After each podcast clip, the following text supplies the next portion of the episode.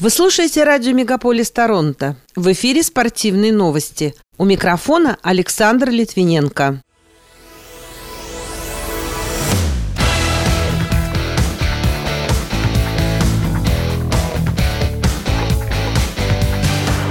Сергей Бобровский признан первой звездой игрового дня в Национальной хоккейной лиге. Главный тренер сборной России по хоккею Алексей Жамнов рассказал о давлении на россиян за рубежом. Российских биатлонистов хотят наказывать рублем за пропуск чемпионата страны без уважительной причины. Федор Емельяненко покинул Союз ММА России. А Арсен Захарян вошел в топ-10 самых дорогих футболистов мира, не старше 18 лет.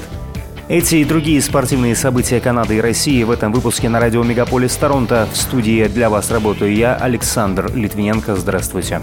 Российский вратарь Флориды Сергей Бобровский признан первой звездой игрового дня в Национальной хоккейной лиге. В минувшую субботу он отразил все 37 бросков по своим воротам в матче регулярного чемпионата с Чикаго. Встреча закончилась со счетом 4-0. Бобровский в третий раз в сезоне сыграл на 0 и одержал 33-ю победу в 44 матчах. Второй звездой дня признан американский нападающий Торонто Остон Мэтьюс. Он забросил шайбу и сделал голевую передачу в матче с Виннипегом. Итоговый счет встречи 7-3. Мэтьюс стал первым игроком, забросившим 50 шайб в нынешнем сезоне.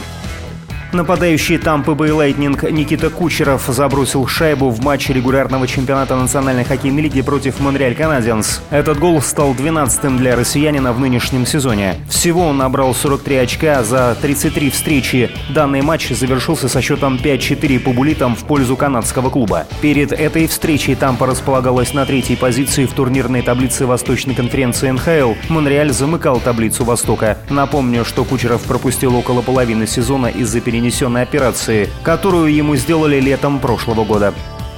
Главный тренер сборной России по хоккею Алексей Жамнов высказался о выступлении российских спортсменов в Национальной хоккейной лиге. Его слова приводит Матч ТВ. В частности, он рассказал о давлении, которое оказывается на форварда Вашингтон Капиталс Александра Овечкина. Однако сам Овечкин с этим справляется, держится и забивает шайбы в ворота соперников. Он также пожелал ему терпения. Вместе с этим Жамнов выразил уверенность, что команды НХЛ не будут расторгать контракты с российскими игроками.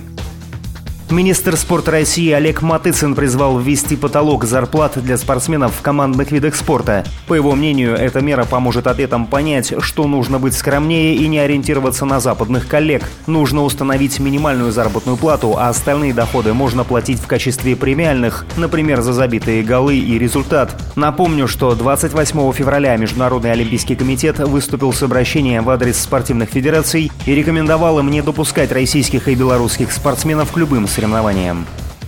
Двукратный олимпийский чемпион Дмитрий Васильев предложил штрафовать биатлонистов национальной сборной за пропуск чемпионата России. По его мнению, только высокая температура и проблемы со здоровьем могут служить уважительной причиной пропуска. В связи с этим он объявил о необходимости ставить вопрос о снижении стипендии. Напомню, 2 апреля на чемпионате России прошел масс-старт. Победу одержал Василий Томшин, вторым стал Максим Цветков, третьим – Никита Поршнев. Члены национальной команды Александр Логинов, Эдуард Латыпов и Даниил Серохвостов гонку пропустили. Между тем, ранее стало известно, что Логинов получил сотрясение мозга на тренировке в Саратове.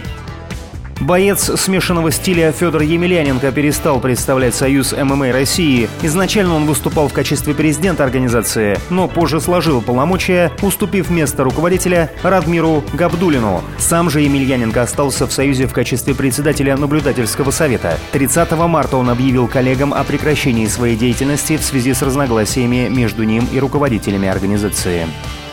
Российский боец смешанного стиля Петр Ян попал в десятку лучших по версии портала MMA Fighting. Лидером остался Камару Усман, известный по выступлениям в абсолютном бойцовском чемпионате UFC. Второе место сохранил Израиль Адисанья, третье – Фрэнсис Нгану. На сегодняшний день на счету Яна 16 побед при 2 поражениях. Он является временным чемпионом UFC в легчайшем весе. В марте прошлого года он утратил чемпионский пояс в поединке со Стерлингом. Россиянин нанес запрещенные удары, в итоге потерпел поражение.